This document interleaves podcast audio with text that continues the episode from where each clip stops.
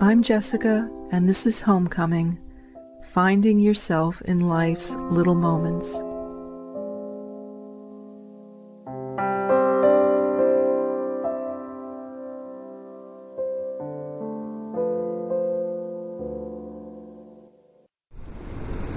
Hi, dear listener. So I'm sitting on my favorite bench overlooking the vast Pacific. It's about five o'clock in the evening or late afternoon. The sky is an uninterrupted light blue. And I can see out to the horizon and the horizon's edge between the steely blue ocean that spreads before me and the sky as it becomes lighter blue and then kind of off white to white at the edge of the horizon there. That edge is a sort of misty line, and it's not smoke, dear listener, it's sea mist. And I've learned to tell the difference between sea mist and smoke. Because sea mist has a certain translucency to it, like this here, now, what I'm looking at before me. It hovers in a kind of weightless way. Whereas smoke is much different from all the bushfires that we've had. Smoke hangs thick, heavy, and usually has a kind of brownish tint to it. When you see that, you know that it's not good. But now seeing the sea mist before me and no sign of smoke to the north or south is really a beautiful and blessed thing. And I think part of the reason that's the case is because over the last four days, we have had torrential rain. Rain that has been ongoing in bursts and, I mean, really sort of at times drizzly, but then working its way into heavy torrents and everything as a result just looks like it's been refreshed. It's amazing because there are now so many insects. I was sitting out here yesterday and there were dragonflies just darting here and there. There were many different kinds of insects and lizards and eastern sea or eastern water or water dragons they're called. They're like lizard type creatures that are around here and they're protected. But everybody came out. Everybody came out to celebrate and enjoy the fact that the whole place had been drenched really drenched and much needed you know water had fallen four days in a row here and in other places around Australia, apparently. So it's quite a beautiful thing. And I think I'm just going to get out of the wind a little bit. I was just enjoying a wonderful bit of steamed pumpkin, carrot, cauliflower, I discovered that there's a new place that just opened and uh, they sell very simple food like that which I really love. You know, it's really it's healthy and it's really good. I'm just getting out of the wind now. So um this podcast is going to be a, a kind of prelude to something that I'm in the process of creating that I think if I'm right and have the correct sense of what I'm putting together, is going to be quite different to my other podcasts in the sense that I'm going to be drawing from the energy of this land in real time and interweaving what comes from that into the podcast that I create. So, this is a prelude, though, to that, a little sort of intro. I'm not quite sure how long it's going to take me to create that podcast, but I thought that I would share something that um, strikes me as I've been spending more time in this particular spot, which is a very unusual spot, dear listener. This is a very, very unusual spot, this location, this area here. Why is that? Well, it it's an interesting land formation, quite an unusual land formation. There's a sort of spit of land that comes around and forms a tiny little cove, beach, which is where people swim, and I like to swim. And that little sort of cove that's formed by this land that arcs around, it's not very big, what I'm talking about is the only west facing beach in the entire, say, 2,500 mile stretch of eastern coastline here in Australia. It's the only western facing beach in the entire stretch of eastern coastline. So you can kind of imagine that perhaps in your mind and this beach is really beloved by a lot of people for that reason. It gets the late afternoon and evening sun and is a beautiful place to swim, protected. And this bit of land that is, is kind of a, a hill, it's sort of this kind of hill, self contained, that, um, that makes up the heart of this little land formation is really powerful. It's very unusual. And where I sit on that on the bench here I've walked a little ways away to get away from the wind, but where I sit on the bench overlooking the Pacific and where I make most of these podcasts, many of them, that bench is halfway between the hill, the little promontory or hill, I guess hill that I just described to you, and a sheer cliff to the south. So my bench is halfway between that little hill and the sheer cliff. I'm looking at it now. It comes down, direct sandstone rock in layers. People love to go up there and look. It's an extraordinary vista.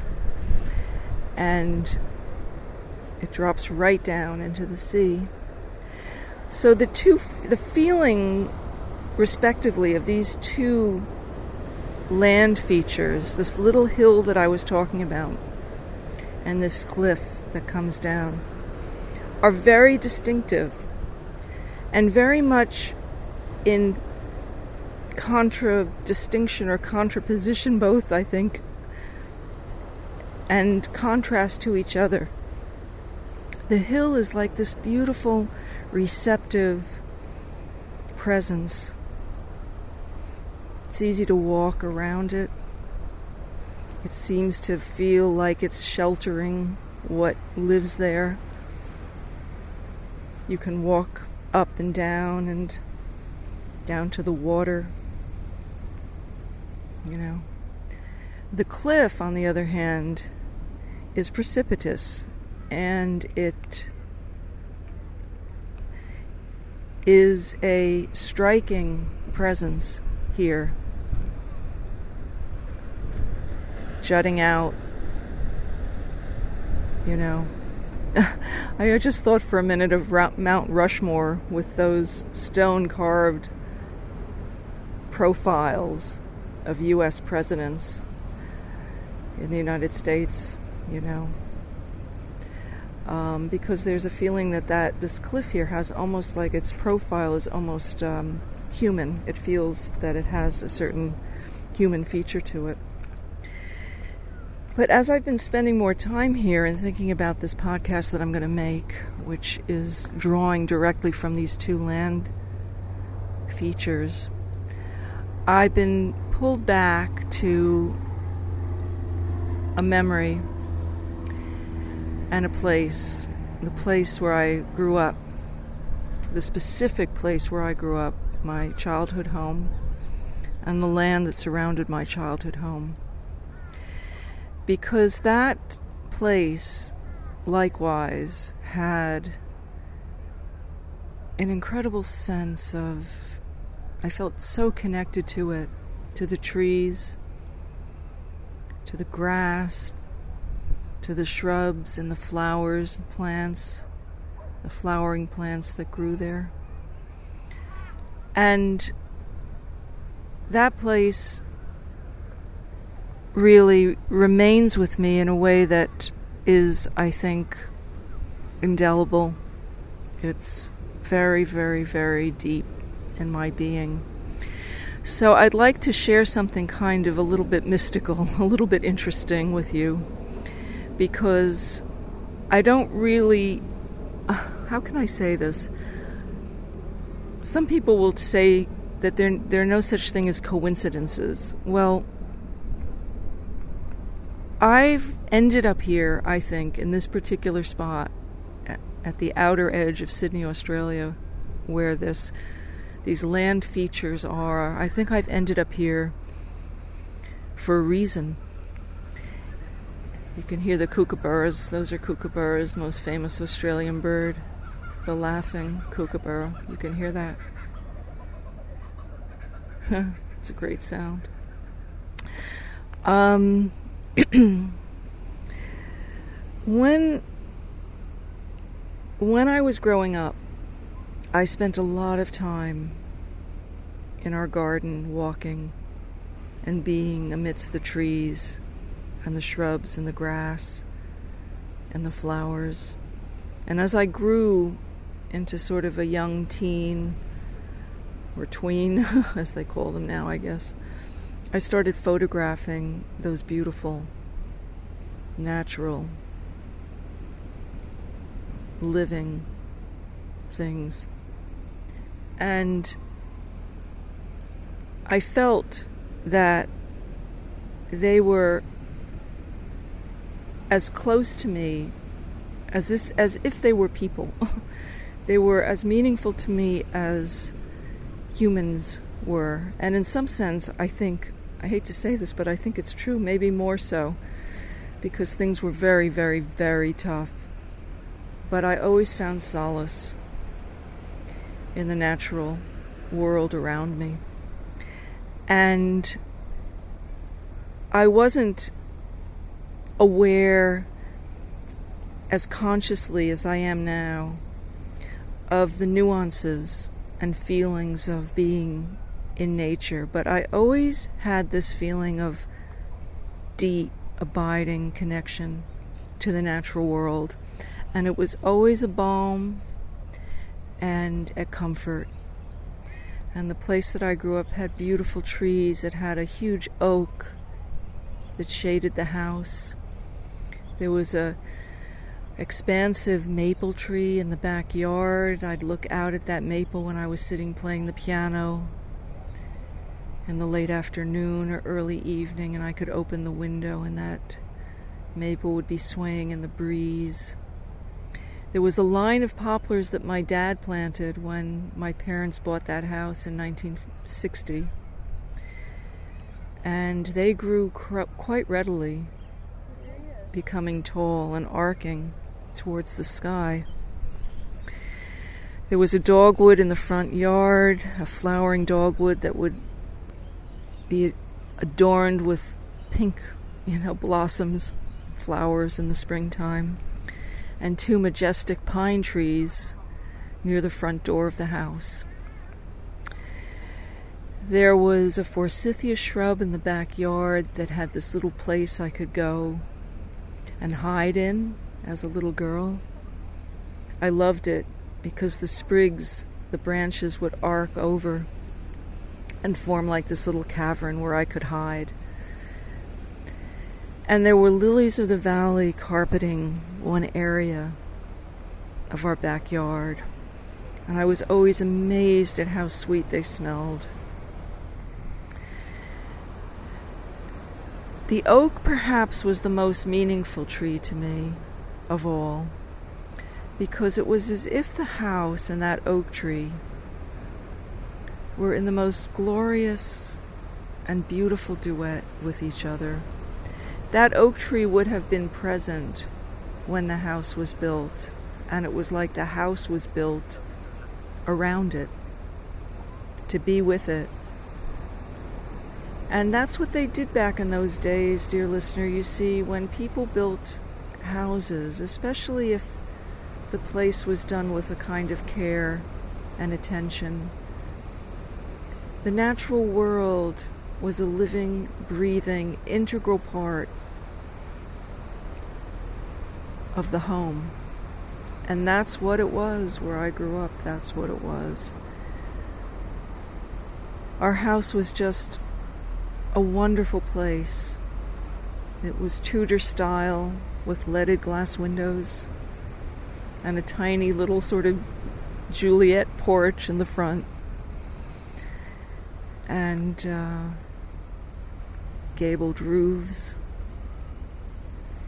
oak, you know, oak floors and oak doors and external and internal. It was beautiful. It was a beautiful place. And it sheltered me in ways that I'm now, you know, I started to become much more aware of later in life. I didn't realize how nurtured and sheltered and protected I was by that place. But I have to tell you, dear listener, that as things began to truly unravel in my life, starting about four years ago. And everything became upended. And I was cast really into a state of flux, stress, uncertainty, anxiety, you know, I mean, all sorts of things, hardship of many levels, many dimensions. I would be making trips into New York City. I lived in western Massachusetts, also a beautiful place. And I'd be coming and going from there into New York, driving my car to visit my beloved godmother, whom I've spoken about in some of these podcasts, Flora, whom I wrote my memoir about. And three and a bit years ago, on one of those trips, I had a very strong sense that I needed to get off the highway, which was called the Sawmill River Parkway, and travel into the area, the village, the place, the streets where I grew up. It was a very strong feeling. And so it was a November afternoon, which was still still felt like fall. It wasn't too cold, but the leaves had already turned. Some were still a little bit green, but others not. And there was a bit of a chill in the air, but not too much. And I got off the highway and I drove into Dobbs Ferry, the village in which I grew up, and I made my way along the streets. down in the village a little bit, but then I started to drive up into an area called Riverview Manor, an enclave of homes, one of which was my childhood home, that was an eclectic sort of mixture of houses and architectures, architectural styles, and but all very familiar. Hilly, many of those houses overlooked the Hudson as ours did. A blessed, a blessed thing, the Hudson River. At that point, the Hudson River is maybe, I don't know, I'm not very good at distances by sight, but a mile wide, a mile and a half wide. It's big, it's a vast, magnificent river. And it starts up in the Adirondack Mountains in a lake called Lake Tear of the Clouds. Beautiful. It starts as just drops of rain into this lake that drain down, down, down the those inclines ultimately, you know, as it goes, making its way, growing, moving, traveling, forming, ultimately, what would become the Hudson River, what becomes the Hudson River, you know, all the way down to New York City and then out to sea. The world is an amazing thing, dear listener. It's an amazing, amazing, amazing thing. In awe, to be in awe of this grand place, this grand earth, this creation. It's extraordinary. So, our house, some of the rooms overlooked, you could see the Hudson from our house and all those beautiful trees and natural growing things that surrounded it. So, on this November day in 2016, I hadn't yet moved here to Australia. It would be another 10 months before I'd arrive here on these shores, and at that point, I was intending to come, but I didn't know you know, how things would unfold and how I would really free myself, become free, and make it here. But anyway, I drove up the hills to where I where I grew up, the house. And I pulled the car up on a street that was just down the hill a little bit, you know. I didn't drive all the way up to my house. It's on a steep hill and it would be kind of difficult to park. So I found a place that was a little bit away, maybe just half a block away, one house away down where it's flat. And, dear listener, what I'm going to describe to you is one of the most mystical, moving, profoundly, and personal, inexplicable experiences that I've ever had. Because when I got out of the car, and it had been a long time, mind you, since I'd been to the place that was my house, it had been years, maybe even like 15 or 16 years since my mom had lived there and then sold it. She sold it and moved. So it'd been it'd been a it'd been a while. But when I got out of the car shut the door and looked up towards the place that you know was my childhood home, the property, the trees, the garden. Something happened that I had no prior experience of or expectation of. I had a feeling sense of the spirits. There were multitudinous spirits. And I don't know really, dear listener, how to describe this, but when you feel the spirit world, it's almost impossible to put words to this, but there's there was such an incredible sense of presence. And all of that presence, multitudinous, were saying to me, they were communicating to me this joy. They were saying to me, We are so happy. You're here again. We're so happy. We're so happy to see you. We're so happy to see you.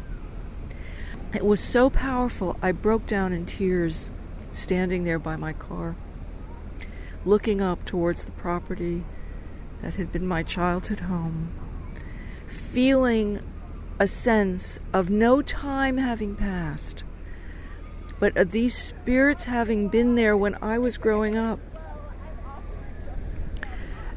And there they were, like no time passed. Like no time had passed. And yet, what they communicated to me was how happy they were to see me. And I thought to myself, this is why that place buoyed and sheltered and protected me for all those years when I was growing up and living there. From the time I was one when we moved there, as I became a young child, and then a little bit older, and then into my teens, you know. It was a good 18 years. And the presence of those spirits came back to me when I drove there on that November day. I realized what had buoyed me that whole time. So, as those months unfolded, from 2016, November, you know, and things began to untie in a good way, and I became freer and freer finally. Took a long time, it took a lot of heartache, unbelievable uncertainty, and great amount of stress. I mean, I can't even tell you, dear listener, chronic, ongoing, chronic, sometimes acute stress, uncertainty, anxiety. I would go and visit Dobbs there, you see, when I had the chance. And those spirits would come to me. And as I was getting closer, okay, to finally packing my bags and coming, moving here to Australia, I made a last trip to Dobbs. I made a last trip to Dobbs to that place. And I stood there, looking up towards the property that had been my childhood home.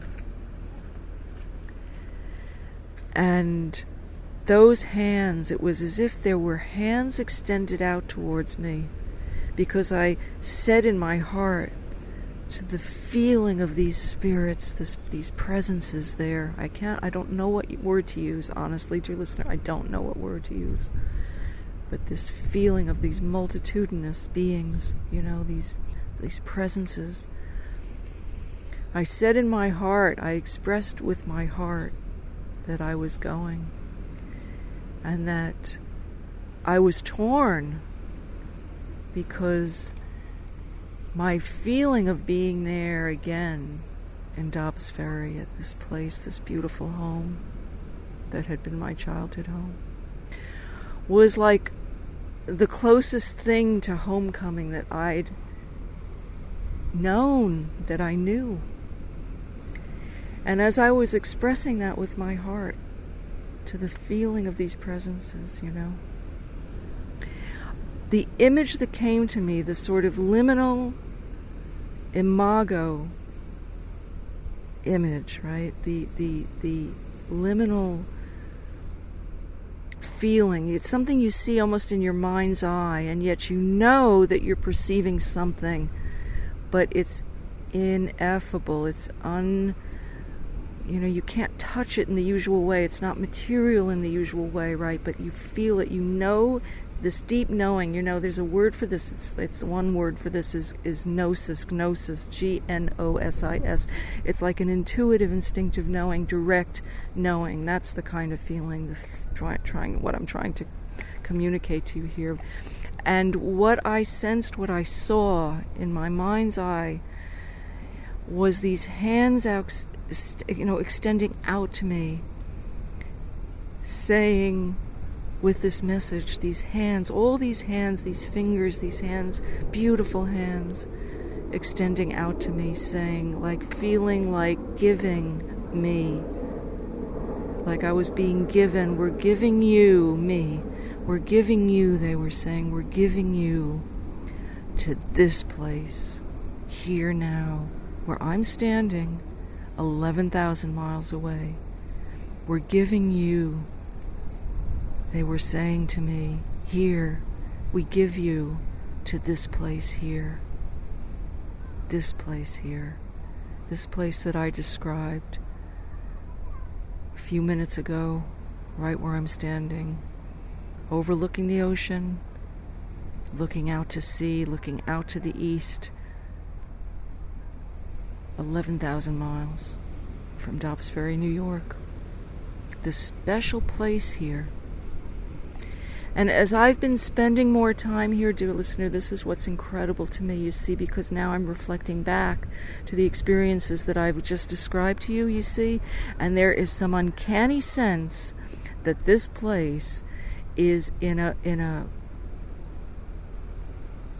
I don't know how to say it, an energetic in in a way that is deeply meaningful real and true and non-local. You see so this is the uncanny part of it is that the time the distance the, the distance of you know that distance of miles actually does not exist.